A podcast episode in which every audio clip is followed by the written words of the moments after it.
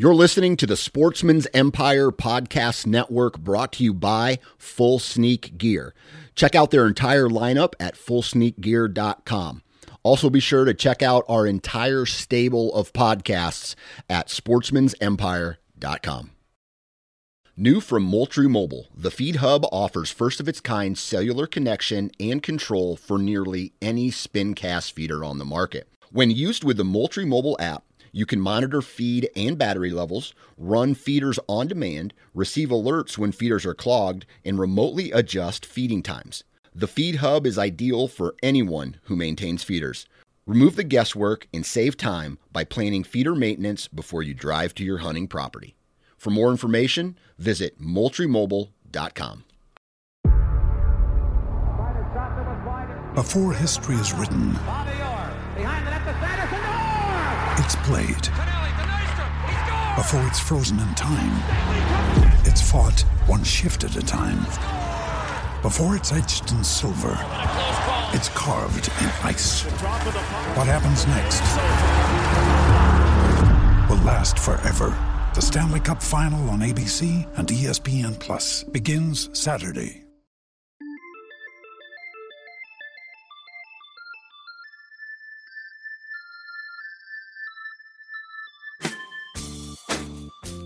Ladies and gentlemen, welcome back to the Nine Finger Chronicles podcast. I'm your host, Dan Johnson. And if you hear my daughter screaming and yelling throughout uh, this recording today, uh, I apologize. She is in a wild animal mode right now. So, uh, for those of you who have uh, rabid pit bulls or children, you you know exactly what I'm talking about. Now, today's podcast, we're gonna, going to be talking uh, with a guy from Kentucky. His name is Jim, uh, and he is the spotlight of this week's Hunter profile.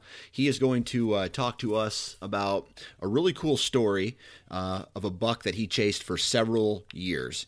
Found found the sheds, got the sheds. Uh, pretty cool and, and, funny story that follows. So uh, give it a listen and enjoy. All right here we are for another episode of the Hunter Profile. And today I'm going to be talking with Jim. Is it Terrell?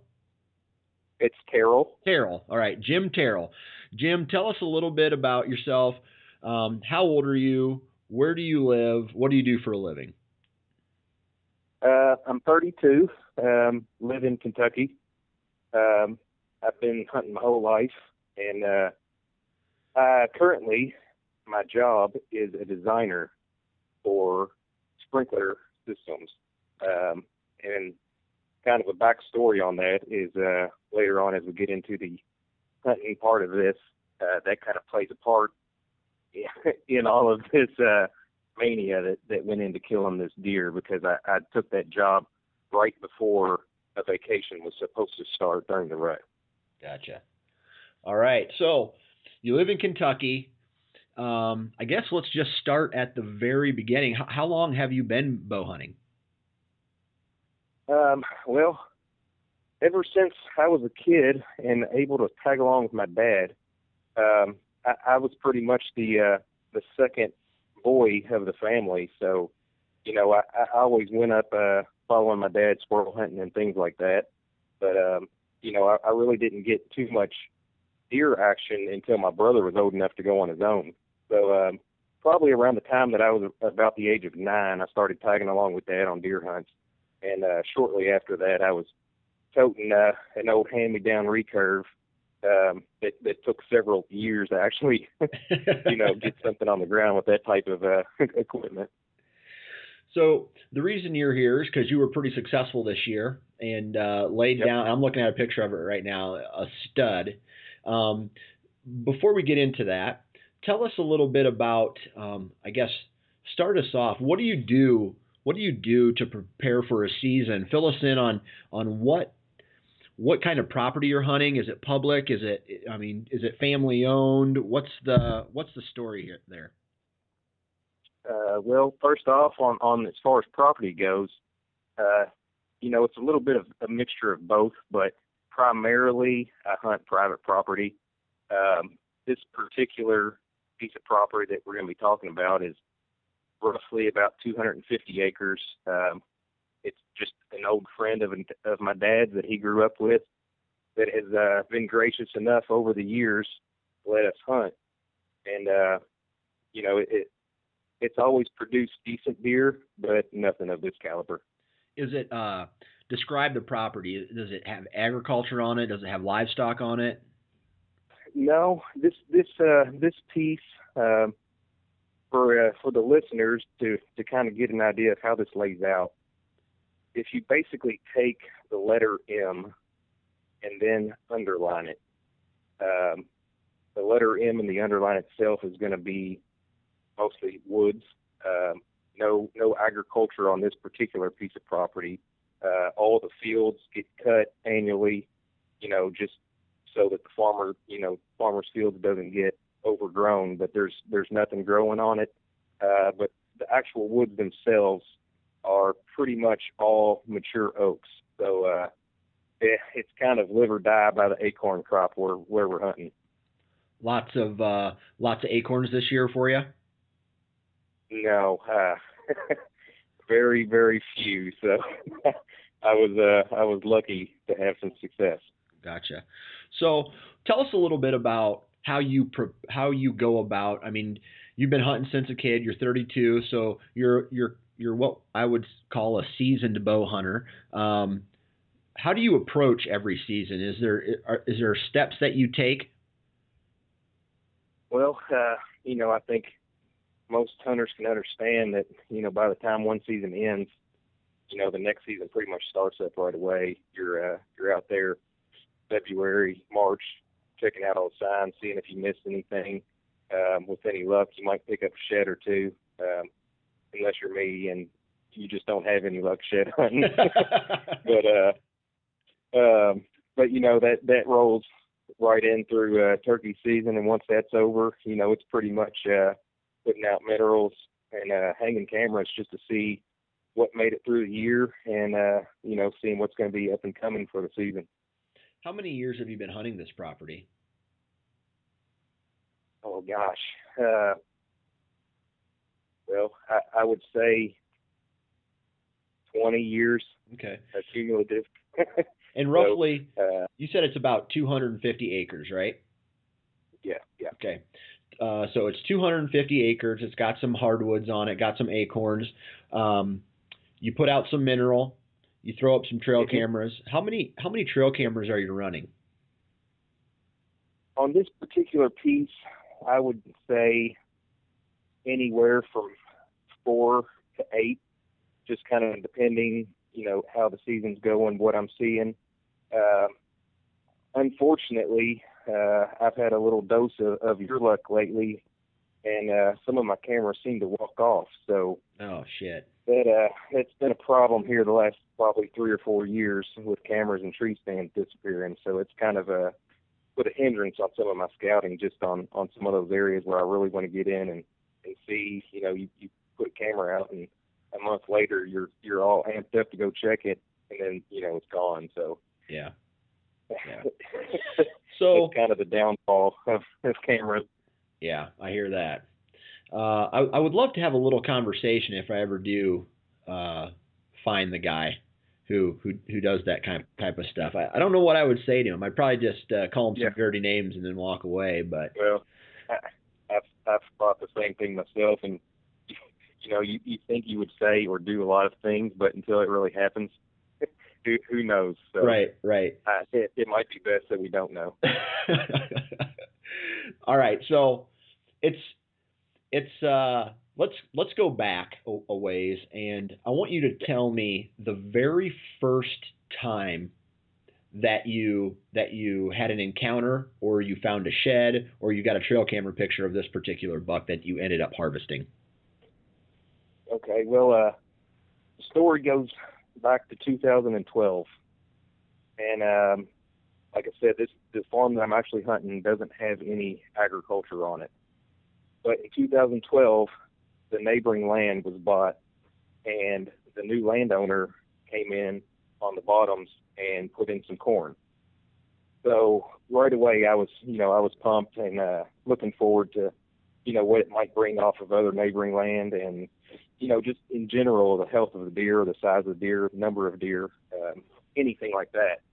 Um, I put a camera up on the fence facing the neighboring property, um, and, and sure enough, the very first picture I got off of it was a deer that at the time I, I had deemed the cornfield buck just generically because it was the very first deer I saw.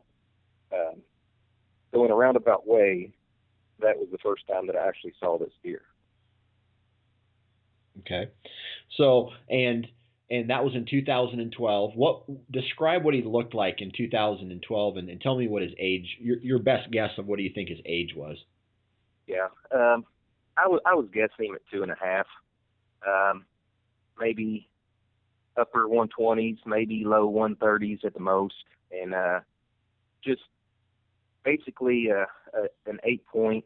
Um, it, it, he was technically a 10 point. He had some, you know, G3s, uh, or G4s rather, you know, that were maybe an inch long at the time. Um, and you know, he was a he was a really nice deer. You know, not, nothing giant, but just a nice deer. Um, and you know, at the time, I didn't have a deer on my radar, um, so I, I didn't know if I would take him or not. But it was a prospect. Right, right. As a two-year-old. Yeah, as a two and a half year old.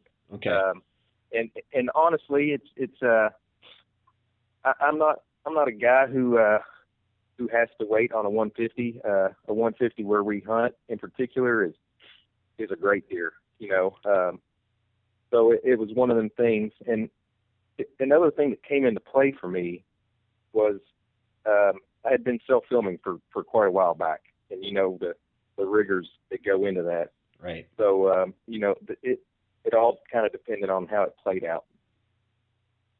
Gotcha. All right. So, did you see him on the hoof in in 2012?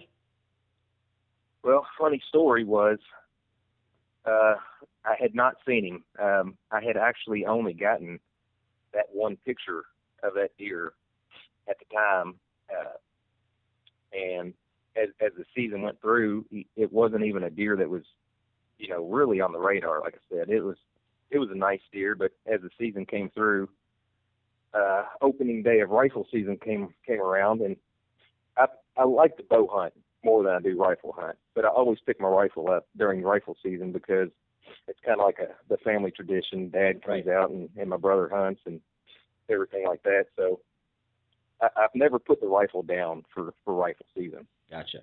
So opening opening day, I have a deer come run across the field. I, I don't get a good look at him. I just know he's a decent deer. In some brush, he he comes out, steps out, starts to make a scrape. I'm fighting with the camera, trying to get it on the deer.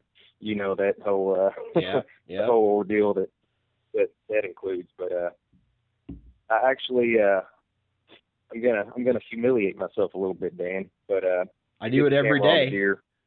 Yeah, yeah, that's the best part about it, ain't it? but uh, pull up, take a quick shot, wasn't stable. The deer runs off. So it, it wasn't a giant deer, like I said at the time. Uh, I, I just kind of blew it off. Um, so after everything calms down, I start watching the footage back, and I realized that I had pulled the shot bad, and I had actually shot one of the antlers off of this deer. So I, I'm literally in the stand laughing to myself. I, I'm not proud of it, but it happened, and uh, uh, so I get down and, and pick up about half of a half of a deer's rack. so uh, It That- was that it, is- that it is- wasn't this buck, was it? well, yes, it ended up being this buck. You got to be shitting me. No, I'm I'm completely serious. I love this already. This is awesome. Yeah, yeah. Okay, so you you just got done shooting the antler off this off this deer. Now what? Yeah. Well, um, I, I wasn't too too tore up about it. I was, I actually split my time between Indiana and Kentucky, and uh, I, I was hunting some some giant deer in Indiana, um, way bigger than anything that I was hunting in Kentucky. And I, I actually took a really nice buck, an eight pointer in Indiana with my bow that year. Um, it was a low 40s eight pointer, so it's a pretty stud eight pointer. Yeah. Um, but as far as Kentucky goes, I, I never saw the deer again. I didn't know what happened. I didn't. I, I didn't know if I gave his deer a concussion and he went, you know, ran three farms away. I had no idea. But all I knew was 2012 for that particular animal was uh was no longer. I never saw him on camera or anything else that year. Gotcha. So yeah. So fast forward, you did did you find any of his sheds that that fall or that uh, No. winter? no, uh, no, nope. And uh, at the time, I didn't even know that that this was the same deer. Um, it, I I never put this together until later. But Gotcha. uh, albeit we'll uh, we'll fast forward to, to that next season, 2013. So 2013 rolls around, and I put my, you know, same same deal. Put out the minerals, put out the cameras, see what's going to be on camera. And uh, one of his very first deer in 2013, I could tell was going to be a good deer. I didn't know how good, but you know, it was going to be a good deer. So this deer, over a month's time, turns into just a gorgeous 10 pointer with a split G3 on his right side. And uh, probably mid 40s, but just mass. I mean, way more mass than anything that I'm used to on this particular farm. So uh, as the season starts to, to kick off, I have this deer, you know, way up at the top of my list. hoping I'm seeing him, but at, at at the same time, I'm getting pictures, but I'm not getting anything to really nail down any kind of pattern. Uh, the only thing that that I could really tell was that every time I had a picture of him, he was running north and south on the farm. No matter where, no matter what camera he was on, he was always on that same north-south pattern. But at the same time, pattern, the pictures were kind of spread out, and uh, you know, I really couldn't nail down any type of, you know, real pattern on him. Gotcha. Gotcha. Now I'm, I'm looking at this picture. Did he always have that split in his ear, or when did he get that?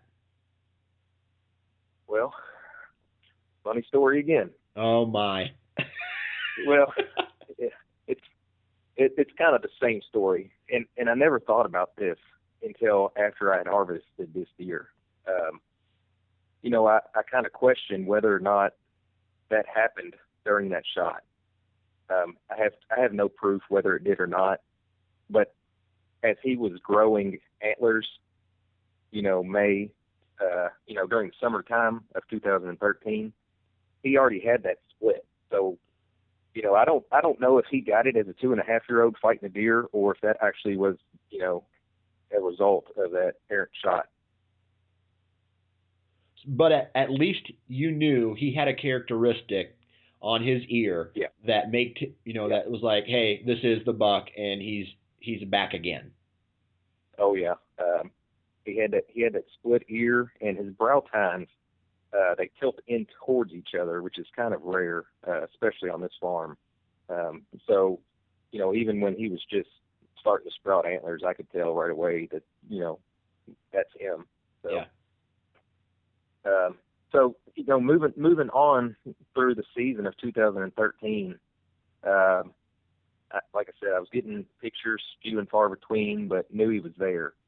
And uh, that the second weekend of October, I was sitting in a field, uh, a little bit of brush growing in the field, but not nothing too tall. But it was a real foggy morning, um, one of those early October mornings where it feels like it's going to happen, you know. Yep. Um, and and out of the fog, I have two bucks materialize, and I could tell one of them was, you know, much bigger than the other deer, and and I, he wasn't close enough, you know, to even get excited or or reach for my bow, but it was nice to at least see him on hoof and, and know that you know he's in the area.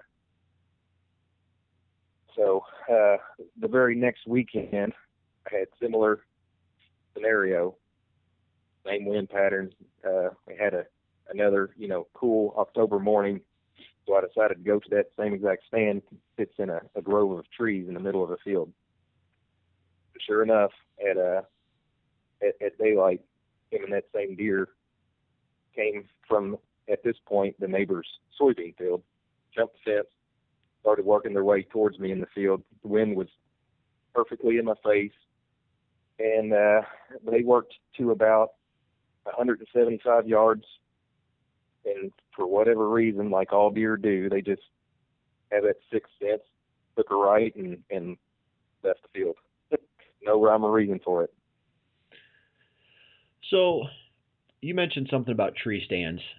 On this, you said the it's a it's a block of tim or it's a block.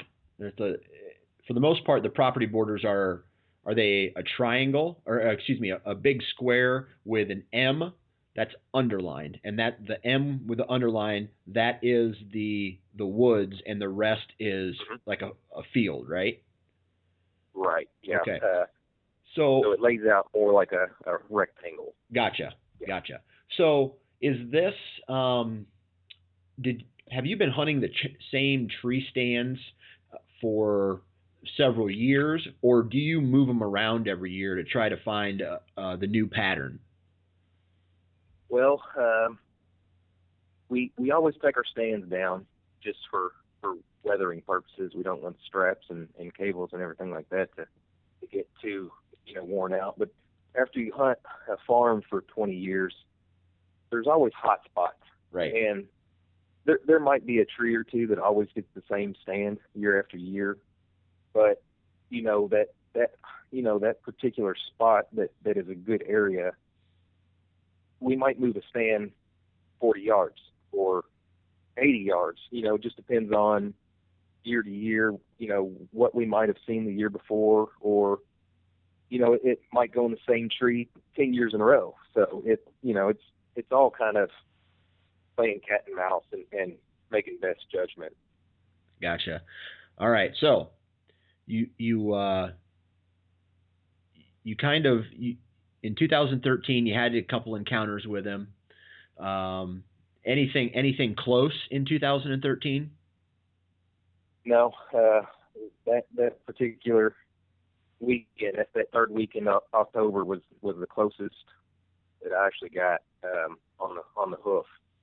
Um, and shortly shortly after that point that I seen him, uh, I, I spent the majority of my time in Indiana. So once again, you know, I, I, I missed the biggest majority of, of I guess the best action, if you will, on on that particular farm in Kentucky. So, um, you know, just I never seen him again. Uh, had pictures, you know, but mostly at nighttime, and uh, just just a ghost of a deer. I mean, you would see him, you know, once or twice a year, but but that was it.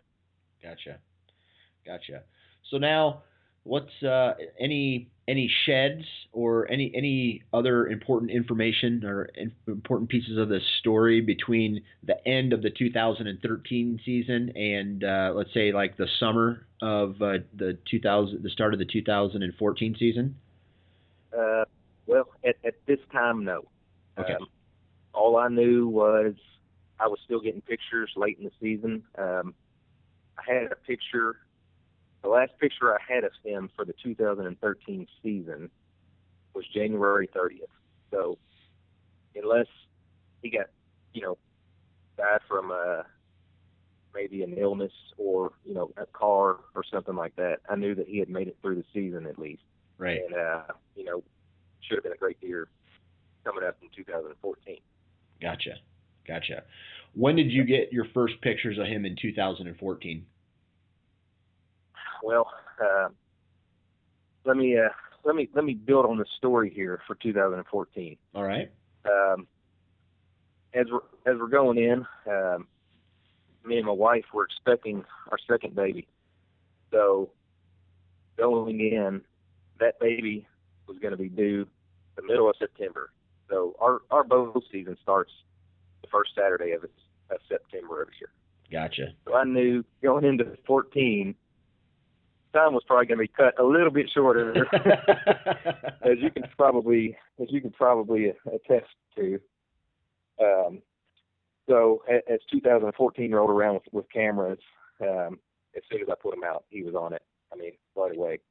Um, and uh, back backtracking a little bit to 13, I, I had named him kind of a funny name for a deer, but uh, a buddy of mine and uh, and I were talking just about the deer in general, and I had said, you know, for 2013, I said this this is a good deer. I should probably name it just to, you know so we can follow him. So he he said you ought to name him something silly, you know, something not, nothing like uh, split G3 or, or right, something right. like that, you know. That so uh, we we went with Big Larry. Big Larry. So Big Larry is is, uh, the character that that we've been talking about.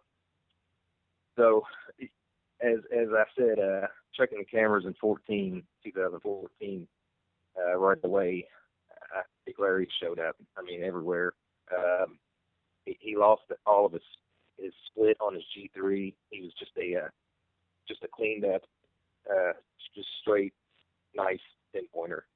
Um, and he had actually had a, a really hard winter that year, and uh, I, I think that he actually lost a little mass, but he gained main beam length, he gained tine length, everything else. So Yeah. still really nice looking deer. Gotcha. But, All right. uh, So, so knowing that, uh, w- did he make the shooters list th- that year in 2014? I, I'm sorry, I didn't hear you. Did did he make the shooters list? I mean, did he make your hit list in 2014? Oh yeah, for sure. How um how big was he? How what was his what were what did he look like? You, you mentioned he was just a perfect 10, a uh, little bit more tine length and a little bit more main length on his main beam, but how how big? Give me a score roughly. And he was a 4-year-old, right? Yep, yep. Uh, I, I would probably put him uh, in the 50s, Okay. probably probably mid 150s. Gotcha. Um, probably uh, main beams at the at the time were probably 23, 24 inches, if I had to guess. Gotcha. Gotcha. So going into the Yeah, 2000 so, uh, going into the 2014 season, you knew this buck was big. You knew he was on your property and he was regular. Did you make any special moves of tree stands or, or have a different game plan going into 2014 to to try something different to to harvest him? Uh, well, I had moved some stands around. Um, I moved a couple stands a little a little tighter in the bedding cover. Um, and and to be honest, this this farm, it it doesn't have just your typical thick nasty bedding cover, but there are some spots that they tend to bed in, and you know I, I closed in a little tighter on those. Um, I moved a stand um, back into a creek where three creeks kind of come together, which I hadn't been hunting. Uh, kind of going back to what we talked about earlier, is that was kind of an area that I had had some trouble with with cameras and tree stands being stolen before. Um, but I, I, I knew that it was a good area back there. Um, but but once again, I could never nail down a pattern on this deer. He was completely random. I would get pictures here and there, um, but it, it was never a pattern to where I knew at this point he's going to be coming out on this field and I'm going to shoot him. It was all hopes and prayers. Two two quick questions. One, was there a is was there a lot of sign that would pop up throughout throughout the years saying that yes, you know, there is an indication of of bucks being there, and two, was there um, it was this property holding does? That uh, that's a good question, Dan. And I'll tell you what, this this farm, for the most part, I don't rely on seeing bucks until late October. Gotcha. and I can only attest that to the fact that it does have a good doe population. But for whatever reason, even when the bucks are there, we'll see scrapes pop up and, and a handful of rubs. But as far as sign, this this farm just does not uh, does not have the type of sign that's typical with you know patterning butts or uh, you know anything definitive. It's it's it's a good farm, uh, and you know we can always rely on on killing you know uh, a buck in the area of maybe mid mid thirties or something like that. But yeah. uh, it, it's as far as sign goes, it's it's very tough to uh, to rely on sign or, or for that matter, you know, try to read it. Gotcha. Okay. All right. So 2014, the season has started. What's going on? Um, pictures early, summer, uh, September, pictures, pictures, uh, and as soon as October hit, he was a ghost, uh, disappeared. Um, but in this time frame of October, brother was walking into a stand and picked up a shed of his from 2013. Oh, nice. So, yeah. So he was laying in a field. He was walking to a stand that I had hung and probably hunted at least five times already that year. and I said, "Where where where you get that shed from?" He said, "Oh, uh, up there where you told me to to hunt tonight. I was walking up there. He said it's just laying right there in the grass." it's funny, so, funny how you won't find them if yeah. you're not looking for them. Right. So, um, no, no encounters at all. Um, going heading into November, uh, like I said, that uh, incoming baby was now at home, and uh, but I, I got to be honest, I was I was feeling the pressure from uh from the home front, if you will. Yep. And uh, I, I actually took a deer, probably uh probably a 130 inch ten pointer. Gotcha. Uh, it was, ended up being a deer that was running with him all summer actually. Um, but when when uh, opportunity presented itself, uh, I, I took my chance and uh, went ahead and, and brought that deer home. gotcha, gotcha. Hey, you got to do what you got to do. Um, yeah, yeah. I, um, and and go ahead, Dan. I remember a couple a couple years. You know, was it last year uh, hunting season when uh, my wife was pregnant and my daughter was, you know, terrible, just starting your terrible twos. That uh, the the the crunch to be home was very high. So I completely understand yeah. where uh, where you come from on that. Yeah, um, you know it is funny. Uh, during the course of 2014, at the time I had been filming myself for probably seven or eight years, and uh, you know, gotten a lot of footage that that I'm really proud to have. Uh, got a lot of deer on on you know laid down that that I had shot myself, and um, mid mid uh, mid season of 2014, I had a I had missed a couple deer, a couple of does that uh, you know I, I kind of blamed on on just the rigors of, of trying to film myself. Right. And uh, mid season, I just I put it down. Um, and in in most part of that was just what am I really getting out of this? You know, am I um I was at the time I was filming for a, a local show, nothing nothing uh major by any means. Um just more or less fun, you know, seeing uh seeing everybody kill on on camera, but uh, I, I had a, heart to heart with myself and, and decided that that's not what I'm really out in the woods to do. Um, you know, there's there's no reason for me to reach for my camera before I'm reaching for my bow. Yep. So, uh, you know, I, I put my I put my camera away probably uh, in October, and uh, you know, right after that, I, I shot a couple of does and uh, ended up shooting this 10 pointer in 2014. Um, and and couldn't have been more happy about it. Just the overall experience as far as uh, you know, just I'm out there for myself. You know, right. I'm I'm enjoying the the sunrise and, and things like that. And uh, it personally for me, I mean, I know a lot of guys self film and and love it, and there's absolutely nothing wrong with that. But uh, you know, it was just a question that I asked myself, and, and it was time. So, right. And I'm glad I did. Right. I'll tell you what, I went I went eight um, years like having either a cameraman in the tree with me or trying to self film. And this year was one of the first years that I set my camera equipment to the side and I just went hunting and it felt awesome. Yeah, yeah. I, I tell you what, I mean, not only uh, emotional, if you will, but that backpack is a lot lighter without all that gear in it. I hear that. Yeah. 2015. So, as uh, 2015 rolls around, um, knew he was still alive.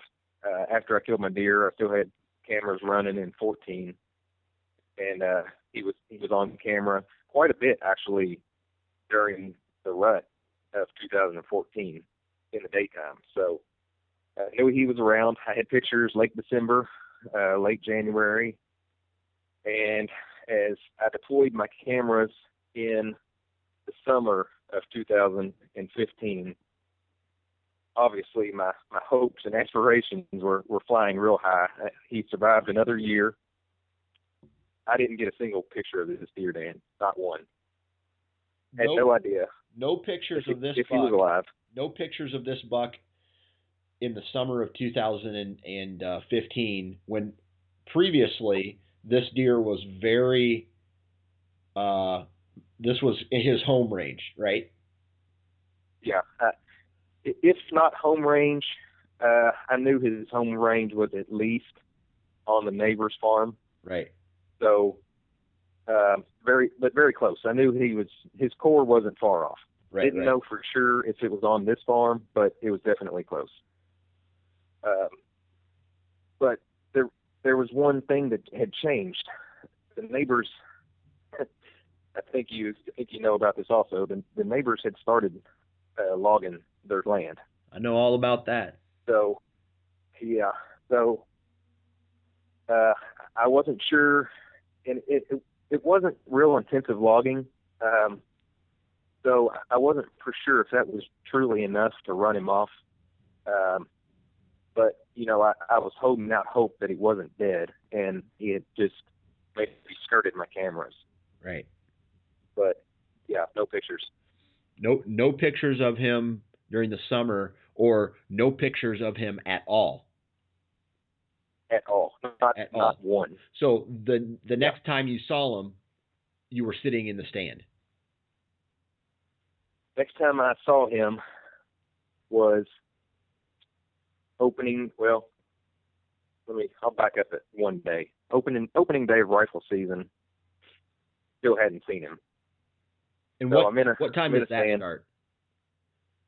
Uh, the second, the second Saturday of November. Of November. So- okay. Uh, unfortunately for me, my my heart is in, bow hunting, and Kentucky does a great job with uh with their fish and wildlife program, but I really wish that they would take a rifle season out of the rut because it's it's smack dab in the middle of it, and I, I mean it seems like Kentucky's really doing well as far as big bucks go, but how much better would it be Right. if those guns weren't popping the second weekend of November? Right. But so, anyways, um, I'm walking out the first day of uh, gun season, and I see a deep, you know, pretty pretty nice deer that's locked down with a doe. So this at least tells me that you know everything's working time frame wise good. Deer are locked down. They're at least uh, I, at least know that the rut's kicking off. So go back, get some lunch, go back out that evening, and like I said, I had not seen this deer. I didn't know. I, I hadn't seen any good deer at all. So I was really kind of frustrated, to be honest. Um, I know we all get like that sometimes. So I decided to just uh, walk by one of my cameras and pull the card out and just go sit on the ground. Um, in in part of the farm that I don't hunt that often, so I go sit down, start going through the pictures, and sure enough, there's Big Larry. I had a picture of him probably four days earlier. Okay. So, you know, obviously, uh, I'm feeling a lot better about my, my circumstances at this time. Um, that that evening, I, I seen, I don't know, maybe a handful of little yearling bucks but nothing nothing exciting. So go back, get a get a good night's rest, and, and come back out that second morning of Kentucky's rifle season. And uh, that morning was cold, real you know nice November morning. Um, I, I might have seen a handful of deer, maybe I think I've seen two yearling bucks and uh, maybe a doe or two. And um, I, I had that I had that deer in the back of my mind from the day before that was locked down with that doe. And uh, I said I better I better just sit in a little longer today than I normally do.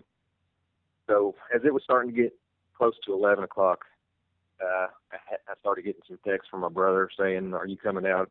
You know, what are you going to do?" And I said, "No, I'm just I'm going to sit in a little bit longer today." So shortly after I had had got off the phone with him texting, I just from probably 400 yards away, I had seen a deer. Um, just a glimpse of a deer out. Uh, I guess from the picture that I would describe, I was I was in the middle part of the M, if you will. Yep. And this deer would would have been on the far right side of the M across the field. Gotcha. So I threw my binoculars up and, and seen this deer in uh, in some thick, nasty cover, and and seen that it was good enough. I had no idea what the deer was. I just I could tell it was a good good buck. So I untethered myself from my harness, uh, lower my gun down, run down the tree, and I thought my best my best interest with a with a rifle, anyways, was to get down and at least you know pursue this deer to see what it was. Gotcha. So I monkey down the tree, scramble through the woods there, and uh, go as far as I could in the woods without going out into the field. And uh, bring my binoculars up. I, I don't see anything. You know, I know I know that there's something down there because I've seen it walk, and it was walking very slow. I knew it wasn't going to be out of range by the time I got down there, but I didn't see it. So I'm, I'm trying to be level-headed about it, and I just wait.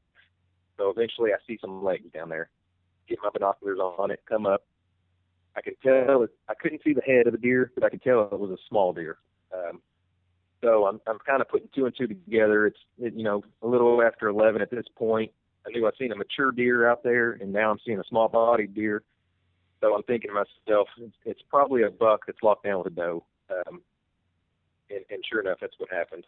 Uh, this this doe was was feeding, and and he was just following her. So I watched I watched this unfold for probably 45 minutes to an hour, where I had never seen this buck again. I knew he was there, or I'm assuming he's there. So I'm I'm trying to be patient about it, and I'm I'm watching this doe feed around, and uh, there's a break in this uh, little strip of woods that I'm watching, and she's she has crossed this little break in this wood, and she's probably 40 yards on the other side of it now. And I'm thinking, if he's down there, he's not going to let her get too much farther before he starts to come across. And sure enough, uh, I'm sitting there, and and I was hoping he wouldn't do this, but as big deer tend to do, again, instead of just casually walking across and giving me a nice easy shot, he starts to bolt across that opening and uh, I, I yelled something at him. I don't know what it was, you know, just hey or Mac, something like that. And he kind of turned. Uh, I wouldn't say facing direct, directly at me, but quartering to me. So uh, I, I get my gun ready shoot, fire, and uh, they both wheel around and run straight back into the woods right where they came from. And uh, with with a bow, you know for the most part, whether you hit them or not. Right. Well, at this point, shooting across this field, it was probably 180 yards. Um, at this time, I wasn't for sure what happened. I just knew that he wheeled around and, and, and ran back in. So emotions are running high, and I'm looking, you know, straining my eyeballs, trying to find this deer, trying to see movement down there and there's a uh, out in the field that's in between me and them. There's a valley that runs up towards me, and uh, next thing I know, I see this doe probably 85 yards to my right. But what she had done is turned and hit that valley in that field, which I couldn't see her running up. She had ran up the valley and is actually now running into the woods that I was sitting in. And uh, I told myself, if he's if he's not dead, he's he's going to be right on her tail. And sure enough, I see this big rack loping across this you know low spot in this field, and I was going to have maybe a 45 yard barrier there between him coming out of that valley and the edge of the woods. So I, I whipped around to my right, grabbed a sapling, and uh, as he's running across that opening there, I, I got him in the crosshairs and shot. So as I'm as I shot, his front legs went out, and he face planted down in the dirt, but it didn't slow him down. He, he got right back up and and ran straight into the woods. So I, I wasn't really sure. I felt good about the shot, but I didn't know if I, you know, just maybe threw an errant shot into his knee. I, I knew that I didn't shoot his rack off this time, so that was good. But um, so I just I just sat down. Uh, I sat down against a tree and, and collected myself. And uh, at this point, I still didn't know what deer this was. I just knew it was a really nice deer. Right. So I sat down against the tree, called my brother, um, told him what had happened, and it said, I don't, I don't, I'm not sure. I felt good about the second shot, but I'll come get you, and then we'll come back and start the blood trail. So I got my stuff together, threw my pack on, and as I stood up, I'm looking over just to kind of get my bearings on where he ran into the woods, and uh, there he was laying out on the edge of the field. So as, as he ran into the woods, he must have stopped and just kind of staggered or fallen back out into the field. Right. Right. So, yeah. When you when you saw him laying there and you knew he was dead, what was the first thought that went through your mind? Uh, just relief. Um, it, it was it was a whirlwind of emotions, and the older I get, Dan, I don't know if you're the same way, but the older I get, the more emotional I get about these deer. Um, Amen. And I don't know if it has to do with you know all the other things that that you know you you do in a daily life as far as uh, you know stress at work or stress at home, and you know um, all the work that you put into it, and uh, you know it was just a a big sigh of relief. And um, I didn't walk up on that deer yet. Uh, I went and got my dad and my brother so we could come up together and, and see the deer. Um, so once once I collected them and, and came back, as soon as I walked up on him, that was the actual moment when I realized that it was a big Larry that I shot. And then once you realized, once you realized it was him, then did you have another kind of like, oh shit moment? Yeah, it was. Uh, his, as you could probably see in the picture, his head and his chest are massive. Oh, he um, he is the epitome. I've never shot a deer. Yeah, he is the epitome um, of a um, mature buck yeah, um, I had I've never shot a deer that that was anywhere close to this size, you know, body wise, much less rack size. Um, but as I picked him up, it was almost like, uh, you know, I just I, I don't want to say I wanted to pet him, but you know, I just kind of gave him a you know a couple taps on the neck and was just thinking to myself, you know, he had a good run, man. Like you, uh, he was he was far superior at eluding me than I was at hunting by far. Right. Right. That's uh. Yeah, so uh. Go ahead. Oh, that's uh, one hell of a story. I mean, when when did you realize then that Big Larry that you had already had part of his antler from 2000 and what 2012 when you shot this this uh, the the rack off this buck. Uh, Dan, I will get right back to this part, but I left out a very good part of the story. Okay, um, let's hear it. Just a couple week a couple weeks before I shot this deer, and this is 2015. A couple weeks before I shot this deer, I was walking to a stand and actually picked up that matching side that my brother had found. Um, that was actually dated back to 2013's shed. Um, so I actually have a matching set of sheds from 2013. My brother picked up one side in 2014. I picked up the other side in 2015. So it was kind of kind of strange about you know that's just uh, weird the way we came about that. Yeah. Um, but uh, but getting getting back to your getting back to your question, um, after I had gotten this deer home, uh, I was just I have a hunting room in my basement where I keep all my gear. I have all my deer heads, things like that. And I was just sitting there one day, uh, just taking it in, just realizing how lucky I was to take this deer. How, you know, going into the season, I felt awful, but just because I wasn't seeing anything on camera and how things can turn around in the blink of an eye.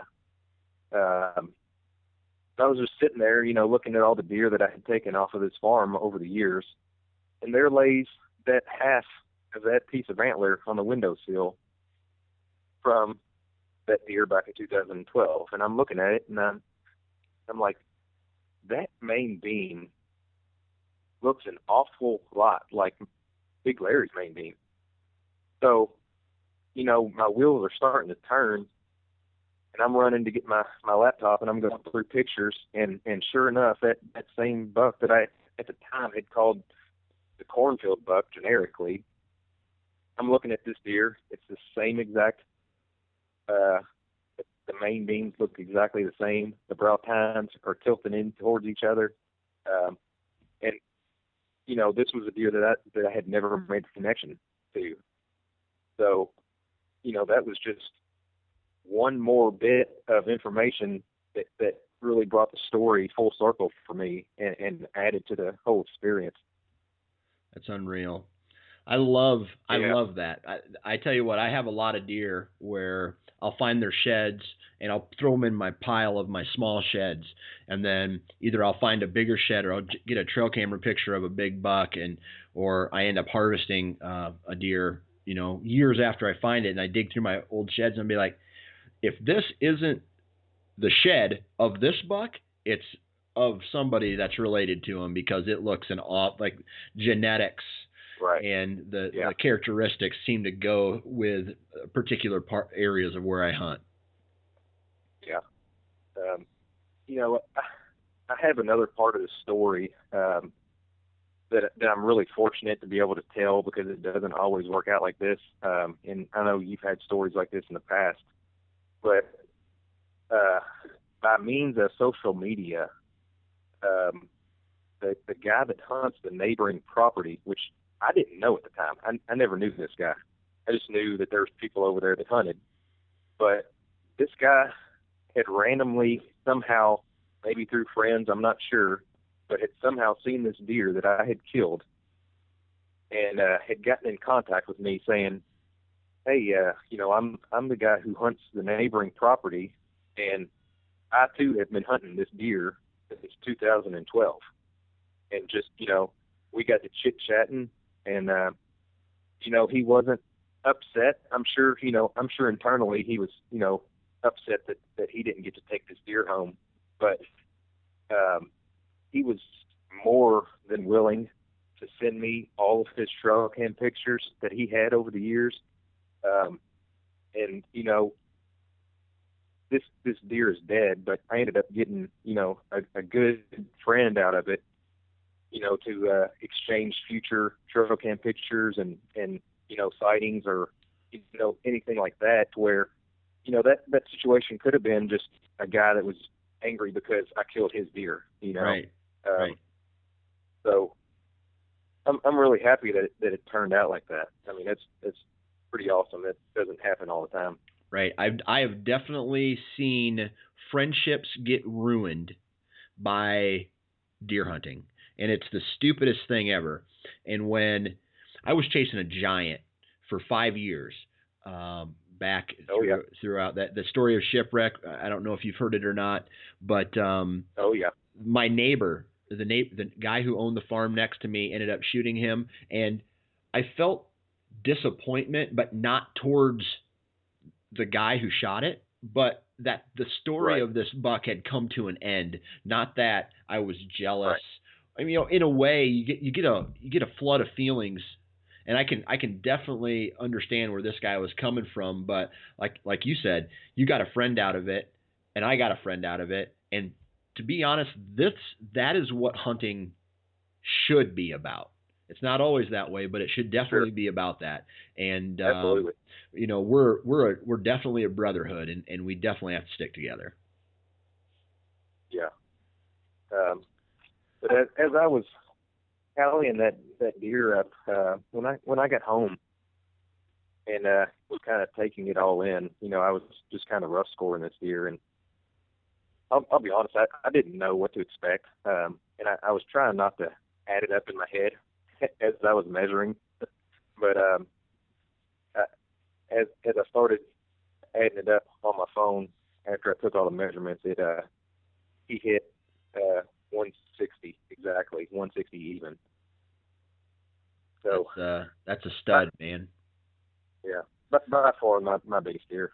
Uh, so the fact that he's giant, I mean, he's big in the rack, but the fact that he is a a giant, big bodied, mature deer is what I feel makes him special.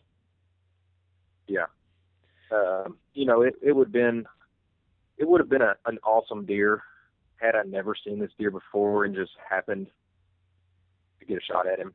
Um, but it, it's all about the story with me. You know, uh, if I was to follow a deer for let's just say six years and and he's on the the downside of things, and you know his his track might only be 130 inches at this time just because he's going down.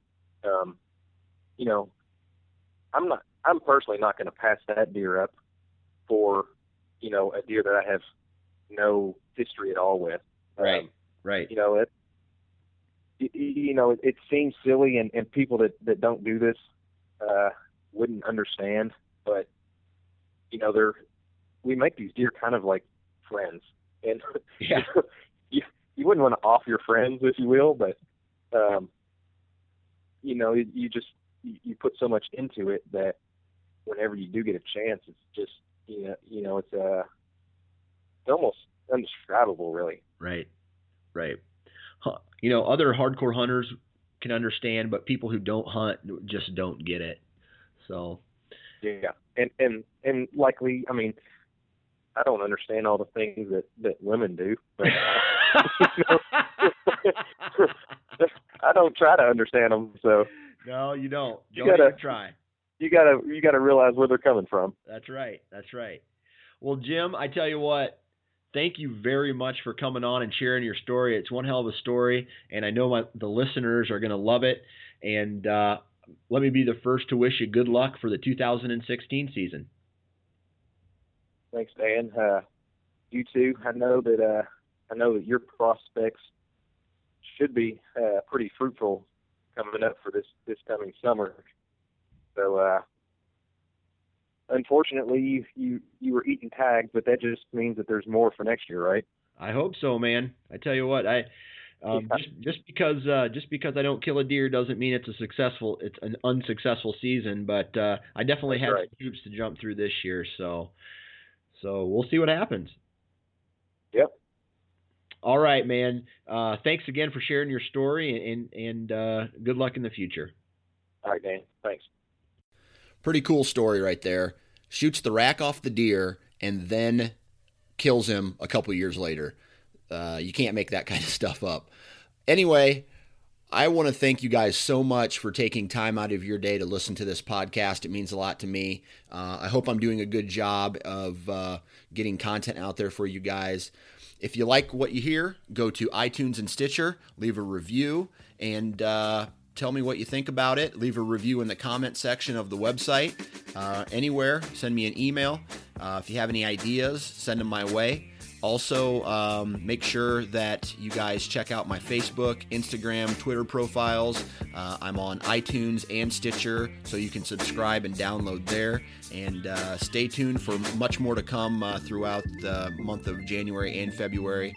And uh, as always, man, wear your damn safety harness.